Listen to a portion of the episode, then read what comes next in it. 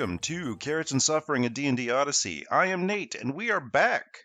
We had a nice little vacation in celebration of our last podcast. We have reformed with some new players. Julie's going to give dungeon mastering a try in her own campaign. Sandra is shifting back to her first love of vampire. For this game, we are introducing Robert and Claire.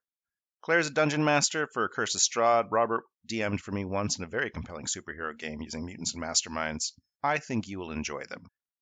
Other changes this season, we've decided to leave in more table talk, more non sequitur jokes, so we'll be cutting out the post episode bloopers reel that we usually put in the end. We have new music, but it's also from our podcast favorite Todd Ferguson and My Pet Machine. We're keeping the same logo designed by Julie at Elaborate Flight of Fancy. And lastly, we're shifting our storytelling themes. Instead of dark fairy tale and intrigue from campaign one, we're, we're, going more traditional. So traditional, in fact, that I'm drawing inspiration from some of my favorite modules from back in the day. Same world, same setting, same time frame, with the thorns still up. Today, you will encounter Sternheim, which is inspired by the work of John Terra from the Fighters Challenge module, published in the early 90s.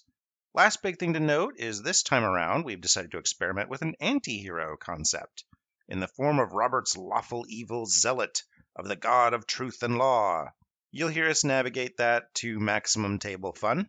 Okay, just north, on the outside of the thorns, our story begins.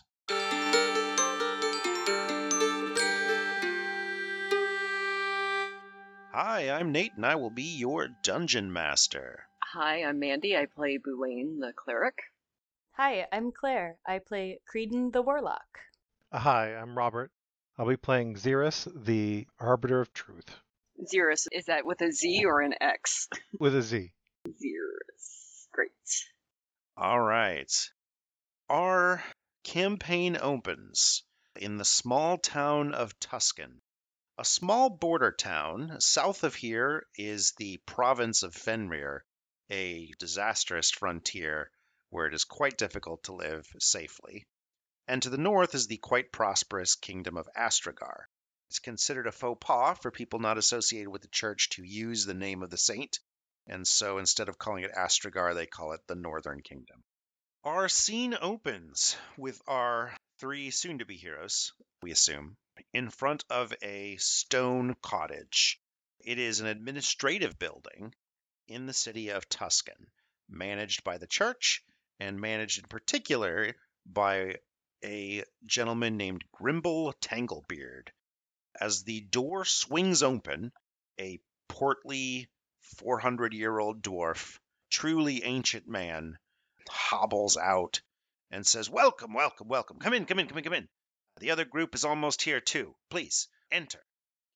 And the three of you are ushered into an office.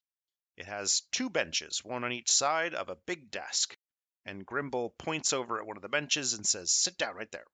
I have a seat and smile. Excellent. Now let's see, where's the where's the rest of them? And he walks over to the window and throws it open and looks out and says, Oh, there, they are. get get over here, get over here. Waves. And after about a minute or two, three other adventuring folk wander in. You can tell they're adventuring folk because, like yourselves, they are armed to the teeth and armored.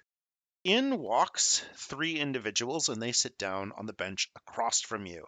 Grimble says, "All right, here's what I need. We're uh, we're gonna do some jobs, and just so happens, as I am the liaison between the Northern Kingdom and the province, that all of the provinces are asking for help at the same time. So we're gonna need to divide and conquer a little bit.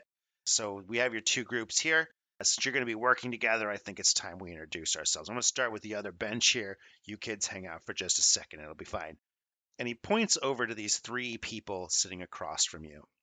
The first one is a woman who appears to be in her mid 20s. She has Karen hair, a dyed blonde that's hardened with hairspray into a helmet almost. Medieval hairspray? Yeah, her Renaissance era hairspray. It's really just some kind of like lard. It's probably like egg whites. mm-hmm egg mm-hmm. whites and flour. oh. And she says, I am Chastity Sultan, cleric of Brother Ambition and leader of this group. I keep these gentlemen in line. And she gestures over. The person next to them is this incredibly tall, lanky, skinny person. Imagine a way too tall teenager. He leans forward and says, Max Killington. You can call me Max Kill. I don't have any divine affiliations.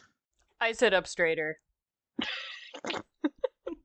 And the third person on the bench has a straight up 90s black emo haircut, spiked in the back, folded over one eye, I sit up so much straighter.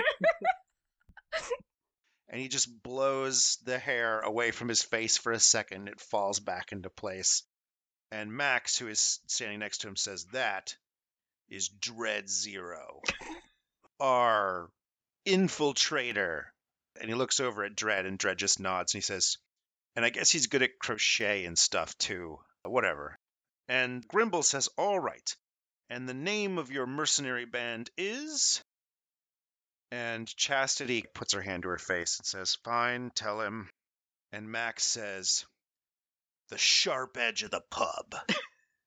and Grimble does not really react as he writes this down, and Max seems somewhat disappointed.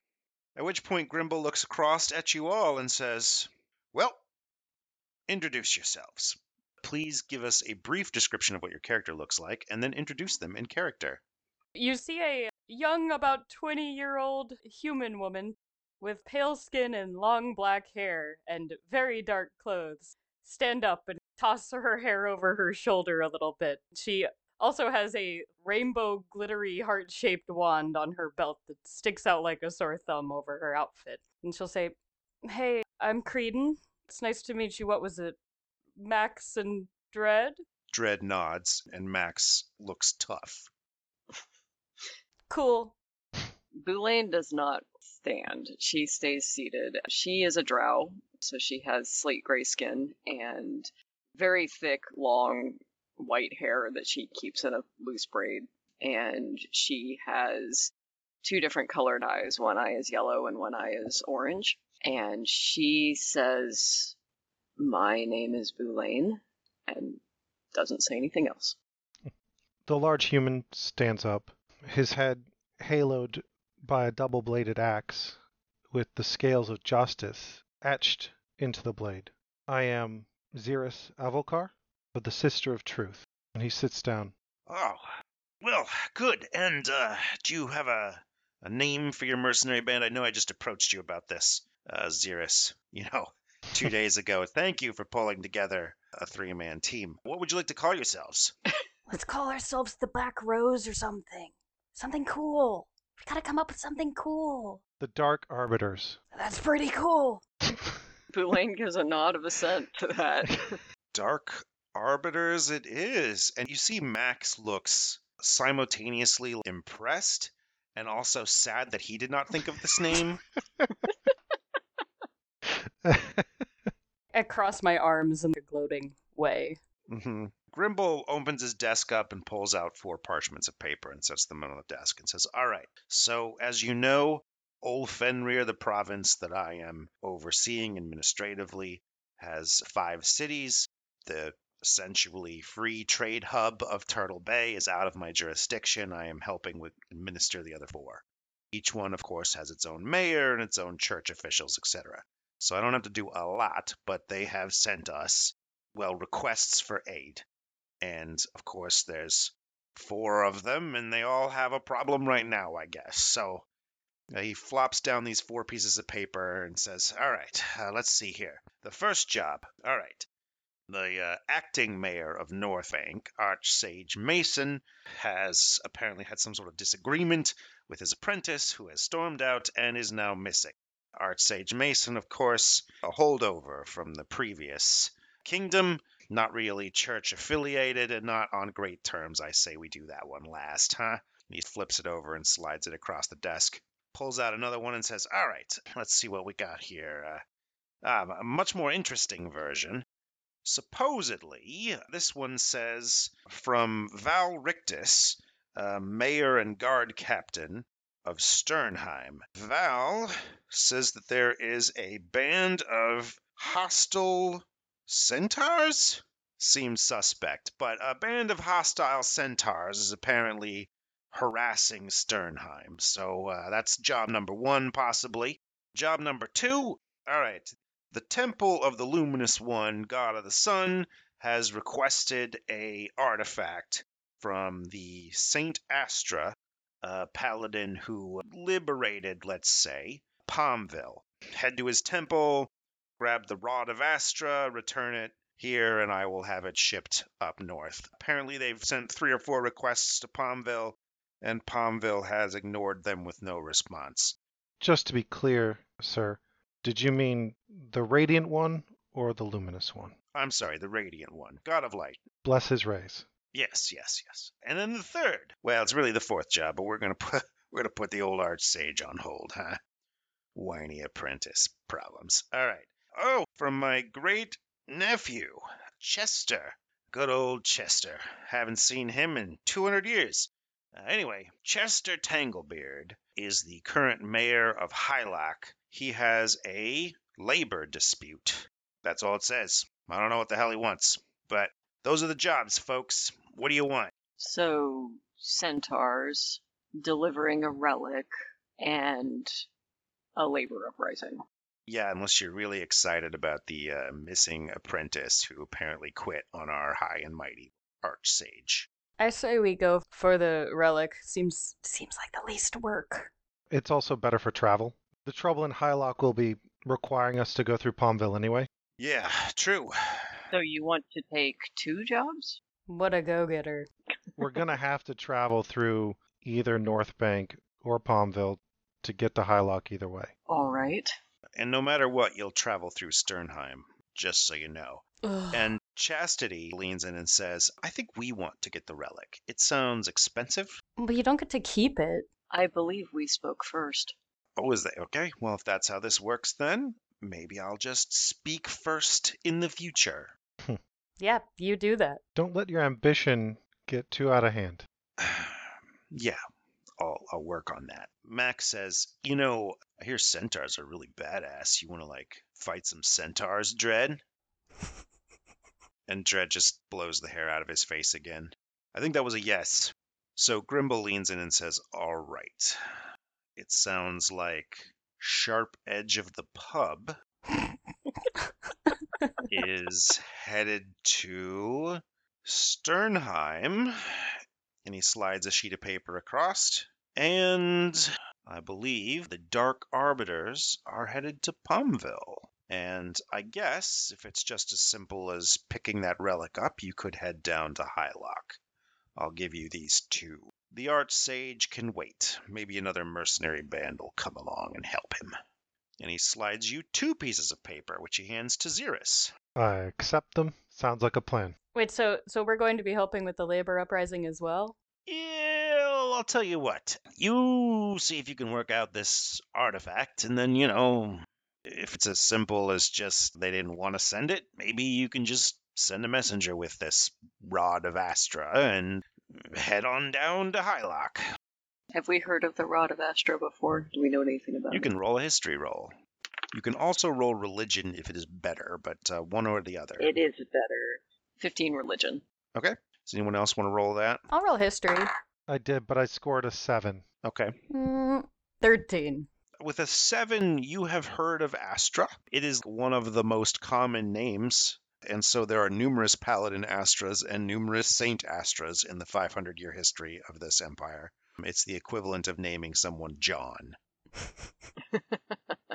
With a 13, you, Creedon, seem to remember a, a tale of one of the main paladins who came into Old Fenrir when this environmental disaster occurred was named Astra, and he essentially liberated Palmville from some threat. Mandy Boulain actually remembers some of the details here, and there's a reason you remember this. It is highly against the practices of the Northern Kingdom to raise the dead. Mhm. And when Paladin Astra arrived in Palmville, the local priests of death overseeing their crypts had raised the dead Oh. and were using a zombie army to try to defend the city from the beasts that come out of the thorns. Apparently, diplomacy did not work, and Astra ended up cleansing all of these undead and retiring in Palmville. But his tomb is there. Is this a historical scandal in the Silent Judge history? I mean, that that sounds pretty dicey. It is a bit of a scandal. They were, in theory, silent judge priests who decided to raise the dead as a last effort of defense, and it apparently offended some people. Okay. Okay, so Palmville is where the relic is? Yes. And where was the labor dispute? Hylock. Okay. So Trying to keep it straight. Nate, the dungeon master, will chime in here to let you paint a little map in your head. Fenrir is this triangular shaped country, but bulging out of the middle of it is this massive circle of thorns that swallowed its original capital and most of its available farmland. What's left is on the periphery a north, south, east, and west town. And clear to the south on the coast, there is a fifth actual city that is a big bay called Turtle Bay, which has a big turtle skeleton in the bay. Very exciting. But basically, you'll go down to the top of this circle where you will hit Sternheim, and then you will go east around the circle to Palmville, and then you will continue south to Hylock.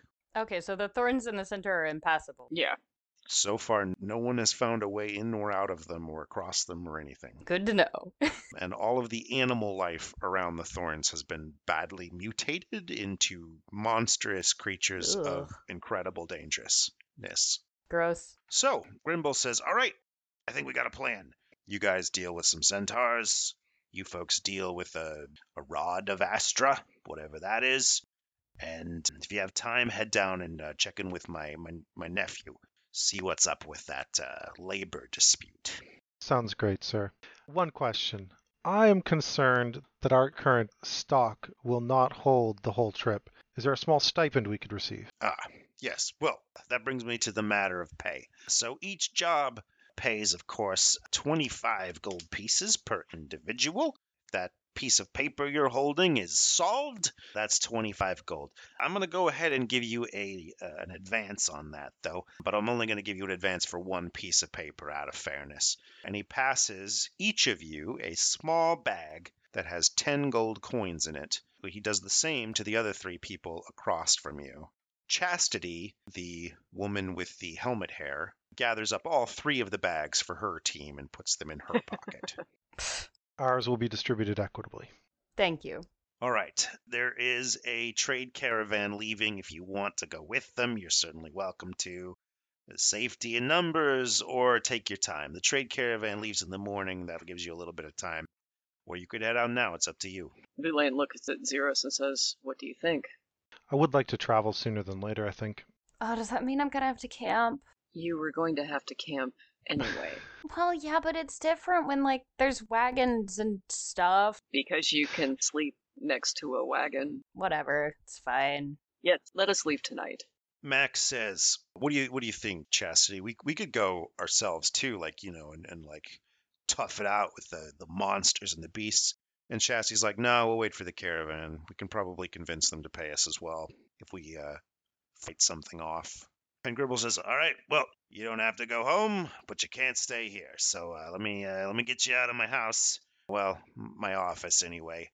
And he stands up and starts shuffling you all six out into the hallway. May the truth find blessing in your deeds, good sir. Yes, as is always, and uh, may uh, may divine hammer bless you in all of your intellectual pursuits. I shall need the creativity. And he closes the door behind him. So this is a small administrative building, and there's a couple people running around. They look like mostly pages, although because this is a theocracy, they're probably clerics. They're wearing robes and whatnot. One of them comes striding up to Claire's character and says, "Excuse me, are you Samantha?" It's Creedon, but I think you have the right person.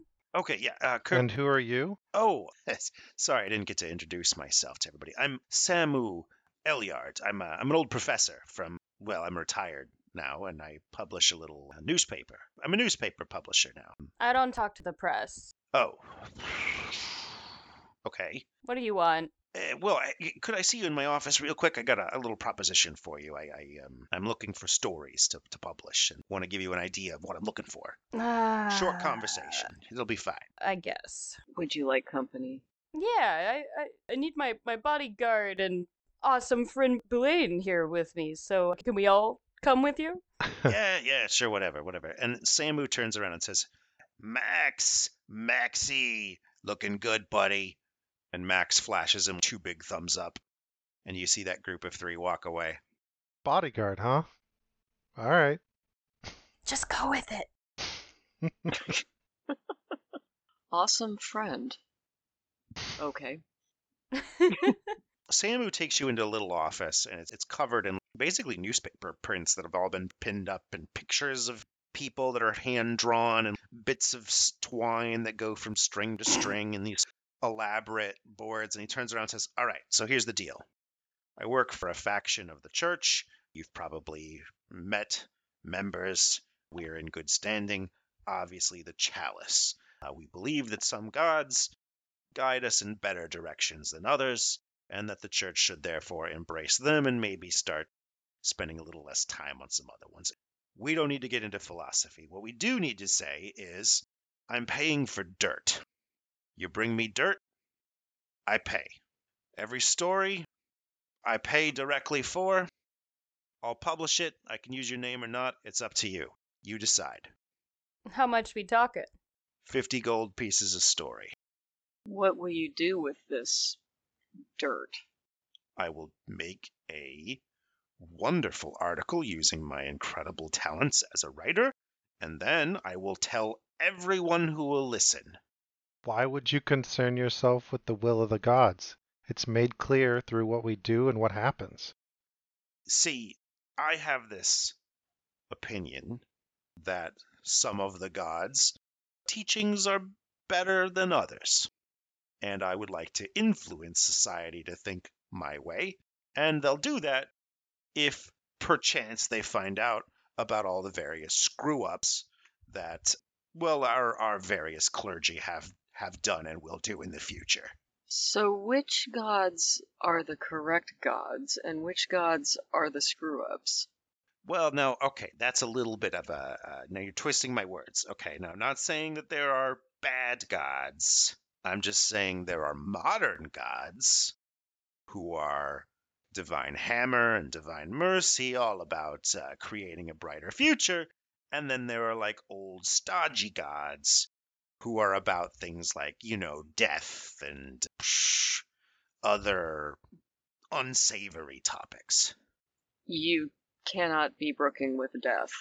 Well, I mean, I'm just saying, why would you why would you why would you spend time as a society focused on death when you can spend time as a society focused on advancement?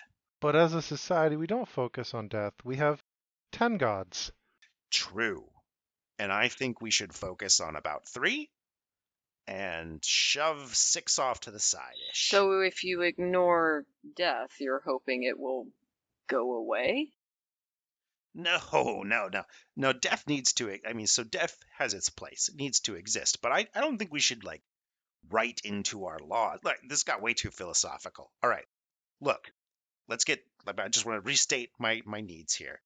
You bring me dirt. Bring you dirt on the clergy, Yes, and you pay. and I pay 50 gold a story. But not if it's clergy of the hammer or mercy. Oh no, no, no. I'll pay though for that too. Let me let me let me be very clear. when the church messes up, I'm there. I stick my nose in it and then I tell everybody about it. And over time, we change our behaviors and we come we become better. It's a wonder you've kept your nose. Yeah, well, I could maybe get behind that. I may not be very popular, maybe that's why I find myself in Tuscan, but uh, you know, I do what I can. Well, we know what he needs. We can always, you know, choose what we share, so yeah, we'll let you know. Great, great. Or not. It's up to us. He opens the door and says, "All right, well, I will uh, await your intelligence." I do not believe we properly introduced ourselves. You know Samantha. Creedon.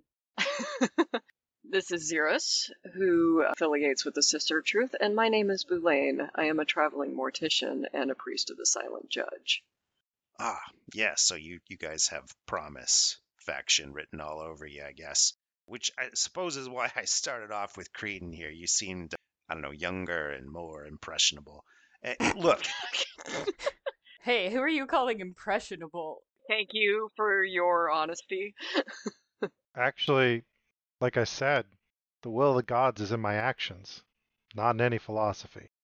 Ah, well, maybe, maybe you're faded, faction. Look, eh, here's the deal, guys. I, we don't need to have any more philosophical conversations. I pay for dirt. You're bound to run into it. The province is full of corruption. Just bring me the evidence, and I will ensure justice is done. Indiscriminately. That's what the man said. And he opens the door to let you out. I leave. Boulain walks right out, too. I walk out as well. I'll say, you know that that labor dispute job might be a good place to get some dirt, bringing down the man and all of that. Bringing down the man. Well, you know, like the, the laborers are probably uprising for a reason. They're probably being mistreated, and you know, uh, I'm just saying, it might be it might be a place to look. And everybody can agree that the workers deserve to be treated right. Well, maybe not everybody can agree that, but that ah, yeah. I don't know. Maybe they suck, but we'll go find out. We could certainly ask questions when we get there, Creedon. We'll have a stop on the way, though. I have heard of this staff of Astra, or Mace of Astra, or Club of Astra. Rod. Rod of Astra. I've heard of it so much, I know exactly what it's called. I have heard of this Rod of Astra. I remember when it was in use. When was that? About 80 years ago, when the Thorns first came up around Fenrir, there was a something of a scandal among the silent judge priests. They raised the dead to defend against the creatures coming out of the thorns, which is anathema to us. It must have been very desperate of a move. And the paladin Astra came with his rod and saved the town. um, nice. the paladin Astra saved the town and cured the undead problem and also settled there. Any indication of what the rod actually did? Does she know? No, the rod must have been something he carried and was buried with. I imagine the town is slow to let go of such an important relic, and that might be why they have not responded to the call to give it up. Hmm. Well, we shall collect it. So, you folks can basically head out with your supplies. As you head south towards the town of Sternheim, things start to get a little bit more dangerous. The closer you get to the thorns, the more potentially devastating the environment in which you are trying to move through. So by the time you get into sight of Sternheim, Sternheim used to be a small trading village. It is now, it looks like a fort. They have built giant wooden ramparts and, and spikes around the outside of it, forming a walled town. Who is in the lead can roll me a survival check. I feel like Xerus would be in the lead. All right. I mean, that's my guess. You're probably right, Unless Creedon is the run ahead type. Oh no, Recklessly, absolutely okay. not. but survival's not. I'm gonna stand behind the big guy when it gets scary. I have bodyguard for a reason. All right. We got lucky. 19. Robert, Xerus recognizes game trails as you're walking, and there are a few places where you realize you need to be much more careful because the game becomes much more violent as you get closer and closer to the thorns. So you're able to avoid a few patches of area that just looks suspect. There's probably some big predators in the area. the most dangerous game. Mm-hmm. And you arrive basically just as night is falling at the village of Starnhelm. Let me make sure I'm pronouncing it correctly. by going to my spelling. Sternheim. Sternheim is not bustling. It looks desperate and militant. So as you walk into town, most people are armed. There's a lot of people in armor. There's torches that burn through the night. There are guards around the ramparts. And everybody is mostly facing south, the direction where the thorns are. You can't see them from the gates of Sternheim, but you can tell from everyone's posture they're incredibly dangerous. What would you like to do? Find a place to stay for the night. All right. There is one small tavern, generally caters to trade caravans, and the trade caravan isn't due until tomorrow, so it's empty. Yes. You can find, without a problem, the inn. I want my own room. It will depend what it costs. The inn is called the Sign of the Three Crowns. It costs five silver a night per room. I mean, I will happily pay that for my own room. Boulain will pay for her own room. oh god. I'm having a moment. Is it a hundred silver or ten silver per gold? Ten silver. per Okay. gold. This is not World of Warcraft. I mean, that's that was my first fantasy exposure, so that's what my brain default goes to. Mhm. so you head into the inn. The inn is called the Sign of the Three Crowns. There is a sign with three crowns. You can easily get one room for Creedon. Are uh, you two gonna gonna bunk together or uh, get separate rooms? Boulain is going to get her own room. Okay. Mark that beautiful five silver off.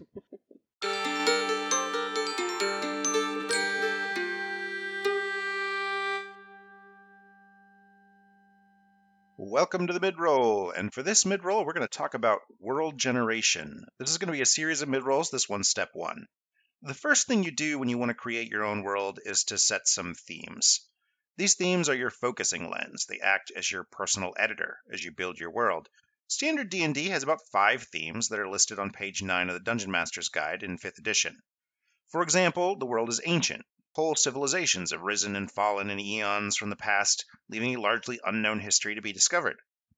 Other themes include that there are active gods. The world is untamed or dangerous.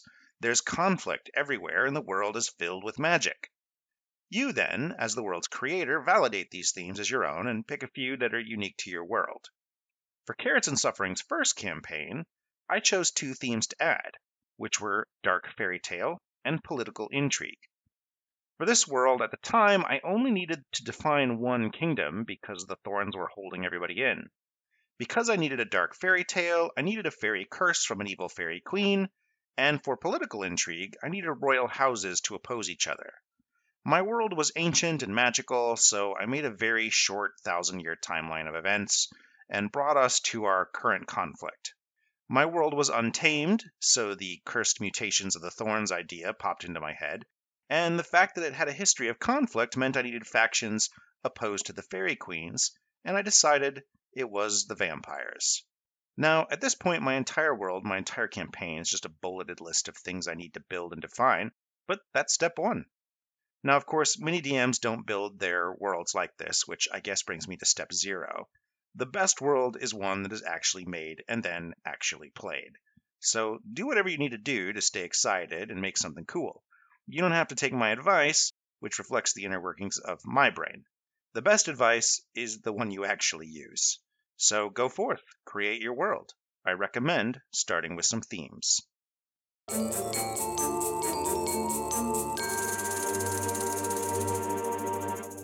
The inside of this tavern is bustling. A lot of the people who aren't fighters seem to come here at night to chat it up. So you see a really old gnome in the corner, you see an elf hanging out in the back. There's two or three youngish people in their late teens. One of them seems to be strumming a stringed instrument. A few old farmers are in the back corner.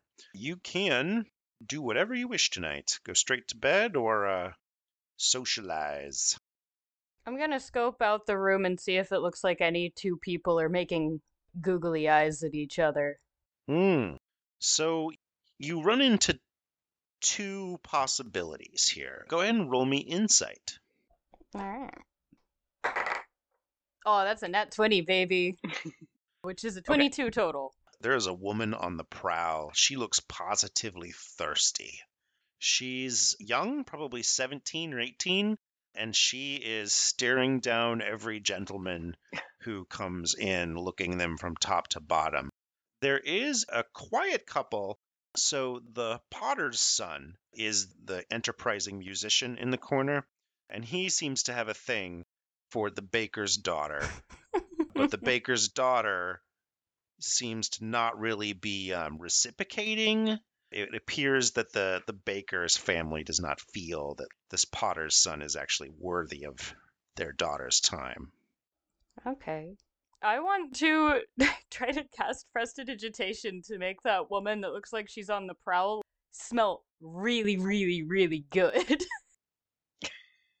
nice. Go ahead and roll me Arcana. All right. Oh no, that's only a seven. Seven. What smells seven good? Mmm. Something floral, but just a little on the mossy side, I think, is what you come up with. Mm, fair. Like flowers that are a little too old, so they get that funk to them. Mm-hmm. that potpourri funk. Mm-hmm. Oh man. oh, you can't say I didn't try. Divine Mercy may not be in her cards tonight. Boulain is going to get herself a cup of ale or whatever the this place serves and go to the table where the elf is sitting and say, May I join you? You may. So she sits down and drinks for a moment and says, The town seems a bit on edge. Yes. The centaurs, which are normally quite peaceful, have begun preparing for war, it appears. And they are attacking Sternheim? Unclear, but they have broken off all communications. I usually do business with them when they pass through the area. They're rather talented herbalists, and I am the apothecary. Ah. I am Boulain. I am a mortician. Ah. Well, this town is in need of a mortician. Perhaps when you're done with whatever errand you're running, you can come visit. I once did a good trade as an itinerant mortician. I traveled around quite a lot, offering my services. Perhaps I might do that again.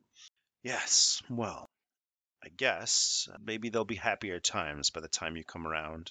In the meantime, I would avoid the centaurs. They're uh, out west of town on the road to North Bank. No idea why they became suddenly aggressive? None. Hmm. They've never done it before. They travel through here every year. They stay for six to eight weeks, and something happened, I guess. Hmm. How long have you lived here? Me? Oh, I I come and I go. I don't so much live here as travel around this region. I consider myself a, a missionary. An apothecary missionary. Yes. I happen to be staying in town as the healer and have been here for about 12 months. But most of the time I travel I see. from village to village. Well, we are moving on tomorrow, but we might pass back through here on our way back north. Well, if you find yourself in need of healing potions and that sort of thing, come visit me. I'm guessing healing potions are the full 100 GP. Yeah, they're expensive. Okay, yeah. During the Fenrir campaign, we decided they were cheaper because it was a depressed economy. Yes. Yes. No, they're they, they are much more They're expensive, expensive here. Okay. All right. She will small talk with the elf for a bit okay and, and watch Creedon try to play matchmaker. for whatever that's working. Go ahead, Xerus. What do you need? I will. I'll grab a nail, find hopefully an empty table or corner, sit down, pull out a chess set, and just start playing chess by myself. Half that and half observing the room. After I fail, can I join you? Yes. yes. After you fail, Creedon's about to turn to head over for a chess game, and the the gal that you have pungented No. seems to have taken notice of Xerus and is moving for your seat. Would you like to allow her to get in front of you, or do you want to jump in front of her for the chess? I will absolutely let her go ahead. So this woman comes sweeping in. She's dressed mostly like a farmer's outfit, basically, humble peasant person's dress. Sits down across from you, Xerus, and says, "My name is uh, Saritha. How um, how long have you been in town?" You see Creedon from the bar, like waving at you and giving thumbs up. Boulain pinches the bridge of her nose. Hi, Saritha. I'm Xerus, and and I just arrived in town. Oh, good, good, good. I, I, I love to meet new people. Say, it's kind of musky smelling in here. Do you smell that? As you arrived, I did. oh, Oh, Yeah, I don't know hmm. what that is. Do you want to get out of here and get some fresh air? We could go on a walk. All right, you've talked me into it.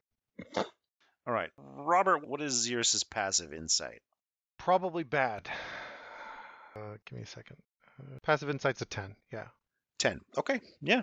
So she stands up and offers you her arm. Sure. So, what temple do you pray at most often? Oh, I don't really pray much. It's not really my thing. I Huh. w- I mean, Well, surely there's a god that's had more influence in your life than others. you know, there really isn't, but I mean, what would you recommend that a person like me be interested in? Well, I don't know enough about you yet to really answer what God may call to you. Personally, I'm called to truth, but maybe Mm. maybe you're called to ambition or to nature. Maybe that's it. You don't belong here in this in this sprawl. You should be out among the trees with nature, getting and communing with your deity who's actually guiding your life. That's why you find yourself so lost here. Go ahead and roll me persuasion. I would love to. Thought you'd never ask. that's a that's a strong come on. That is a 19. So you are about to leave the front door. You're having this conversation. You get a step out, and she gives you a very strange look all of a sudden, and her demeanor shifts a little bit. And she says, You know what? You're right. And she lets go of your arm and says, You're right. I do belong out, out in nature, and not here. May you find your path flowering beneath your feet. Yes, I, I will. Thank you. And she turns and goes to walk off by herself. Meanwhile, inside Boulain, you're sitting with this elf. When uh, Saritha walks out the front door with a gentleman, she becomes very alert and then stands up and says, "Give, give me just a just a moment. I'll I'll be back. We'll we'll continue." is anything wrong? Um, I hope not. Just a moment. May I help? Um, roll me persuasion. Ooh, 11. 11. She says, No, no, you're, you're new in town. I wouldn't want you to get caught up in the local drama. Drama. Well, the drama is involving my companion. Oh, is he with you? well, here, let me just call him back in. He, he'll do better in here for the night. And she does a skip run to the door and swings it open. And Xerus, you're standing there alone. Yep, I'm headed back in to get back to my chess game. you see this woman throw the door open, this elven woman. She gives this, she has this big sigh of relief all of a sudden and goes, ah, ha, ah, it's just needed some air. Uh, come, come on in. I'd love to. When I see you walk back in, I just throw my arms up and order a drink at the bar. I assume we aren't in America, right? So an, a 20 year old can get a drink. You can get a drink at any age in this bar. yeah, all right. They have a law if you can see over the bar top, then you can you can and drink they have they have stairs for gnomes. They have a law if you can pay the three copper for the really cheap booze, you can get it. Do I actually need to track my copper for buying a drink? Is that Uh, 10? no, not not at this one. Boulain tilts her head to the side and looks at Xerus and s- and tries to figure out if there's anything missing. Nope. H- How close am I to Boulain? It's not a huge inn. It's full of people, but you know, probably 15 feet with some people in between you. Oh, okay. Then I'll just nod. She shrugs. All right. The elf will come back and sit with you again, Boulain, and there's a look of relief on her face. That woman was going to rob him blind, was she not? Oh, if he was very lucky. Very, very lucky. Boulain gives a side eye to Creedon. I just look at you and shrug because I have no idea what's going. So the bar is generally a, a hop in place for another probably two hours, and then people start to wander out. I'll turn in. Boulain will sit down for a game of chess with Xerus. Ah, excellent. I'll uh, I'll get us some more ales and we'll we'll play a game. We'll play some games. Yep. This place reminds me too much of home. Too much? How so? Uh, I don't know that I can sleep in an inn in a town like this. I might have to find a barracks. That is an unusual condition. It's just so much like Janosh that the military, the the armor everywhere, Hmm. well fortified, less urban. I have never had trouble sleeping anywhere, really. well, it was kind of a mm, Spartan lifestyle there. I see. The beds are probably more to my liking in the barracks. I mean, you could sleep on the floor if it would help. It's something about the wool and the just enough padding. I don't know. I don't know the floor would work either. Just too comfortable. Hmm. that sounds awful. That was my thought. That was exactly my th- yeah. She moves a piece on the board and she has this little frown on her face like Well, yeah. Anyway, just a little nostalgic right now. It sounds like the centaurs may or may not be somewhat in our path. Should we take extra time and move around them tomorrow? If I'm not mistaken, they're they're more towards the west, and we'll actually be heading east as we leave. We should be careful, of course, but hopefully we will not cross their path. We'll let uh, corner of the bar take care of them, or whatever their name was. Corner of the bar. Edge of the inn. Something. It was actually sharp edge of the pub, but She says, I was given to believe that the woman you nearly left with was some trouble. oh, well, that's interesting to learn. She found her path with the Green Man. The Green Man. Mm-hmm. She seemed a free spirit, and so I thought maybe the wilderness was more suited to her than the urban militant lifestyle like this town may provide. And she is headed out of town now? Is that where in the dark? She seemed eager to start her journey. Well, may she come back in one piece. Hmm. She moves another piece on the board. Says check. Very well. A counter. I mean, I'm proficient in this. you are proficient in this. Should we have a roll off? You gotta roll off. I am proficient in this. You gotta see who wins. I have rolled a 20 for a total of 24. What, what, skill, what skill is this, Nate? This is this is Dragon Chess proficiency. It's a it's a gaming set. Okay. So if you're not proficient, you can add your intelligence bon- modifier. Okay, I think. alright. She is not a great. Oh, wait, she got an 18 though, so she held her own. Nice. nice. It, it went fairly well, although it turns out that check was part of a trap, and Uh-huh. you just and ended she up just made fell it right really into quickly. it, and the game's over. Yeah. I almost picked chess as my gaming proficiency, but I don't think I'm that smart. Mm, well, I'm a very odd character build. I think I think Boulain she's she's been around long enough to get decent at chess, but yeah, she's never focused on it. you play well? Thank you. That means a lot coming from you. Unless you were making fun of me. I'm not. I'm not. That was a good gambit to try. Ah, well, I will try harder next time. Maybe you'll best me, but I don't think either of us are too ambitious. We do not seem to be ambitious, no. If I was not hard up for some money, I would not be interested in doing these missions. But traveling again for the first time in a long time, well, I'm not used to it anymore. I'm sure we'll find the coin you need. Hmm. I will turn in. Very well. Good night. I'll be at the barracks. Uh, I hope it is everything you wish it to be. It couldn't be anything else. you can find a militia barracks. There is Mhm. one, and people are sleeping in shifts inside of it. I assume there's a free bed. There is. No one even really asks any questions. Honestly, if you pop in, they're like, "Hey, bed's over there. Food's in the corner. Yep, just like home. Mm-hmm. When morning comes around, you all can gather back up. The inn serves a really basic breakfast, an oatmeal, probably. And you can hit the road. You are headed east. I need a survival roll from you all. Oh, good. I'm glad everyone else is helping. Uh, I have a three.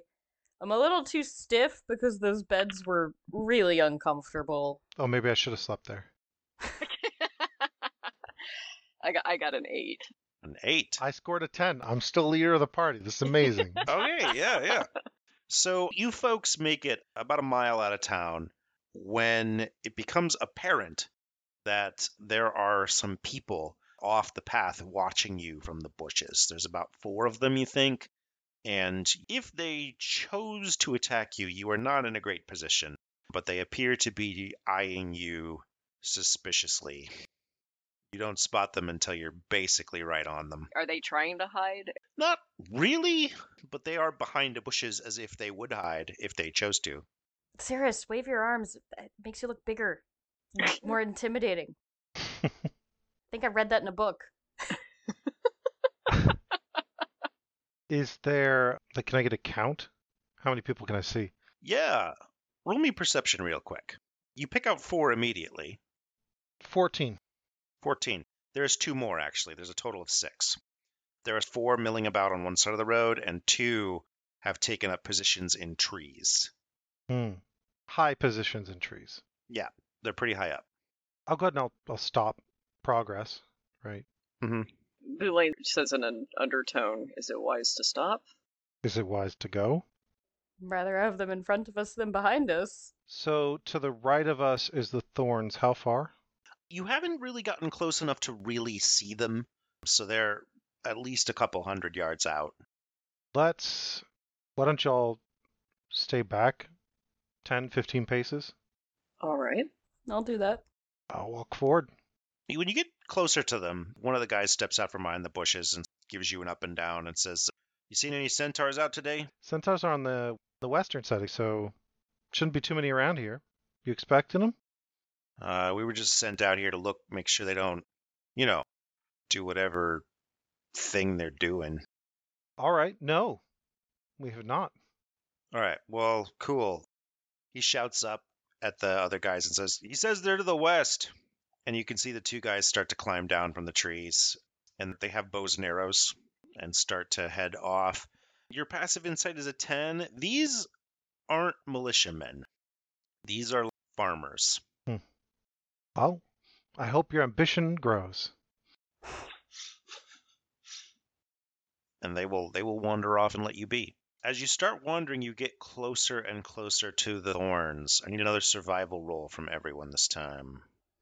Is this just where the road takes us? I mean, it's just You're just following the road. 16. eleven. A success, a failure, and how'd you do, Robert? 10. 10. Failure. All right. As you approach the wall of thorns, it's starting to get later in the day. You get a lot of walking in. It's about a day and a half along this road to get to the next town.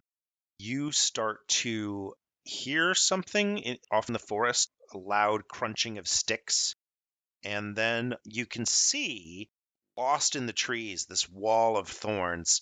The thorns are, imagine blackberry thorns, only bigger and meaner. These things come up almost nine feet high and are just an impenetrable wall. They've split a little bit, and you see something stomp out of it. It's about a hundred yards away from you now, but it's definitely big. It looks like an elk almost, except that it has lots of extra legs. It's an elkipede. Oh, what the hell is that? Does it look aggressive? Well, at a hundred yards away, it appears to be sniffing the ground. Let's continue on. Do we want to try to be stealthy? Yes, let us go quietly. Sure, we can try that. Everybody roll me stealth. You've got full scale armor, don't you? In fact, I do. If you have heavy oh armor, you have disadvantage. God, disadvantage. time to change dice. 18. Eleven. Yep, I am wearing medium scale. I'm pretty sure it's scale. Give me a second. It does have disadvantage though, but it is it's medium. My low roll was a 12. Okay. Oh my god, you guys are so loud.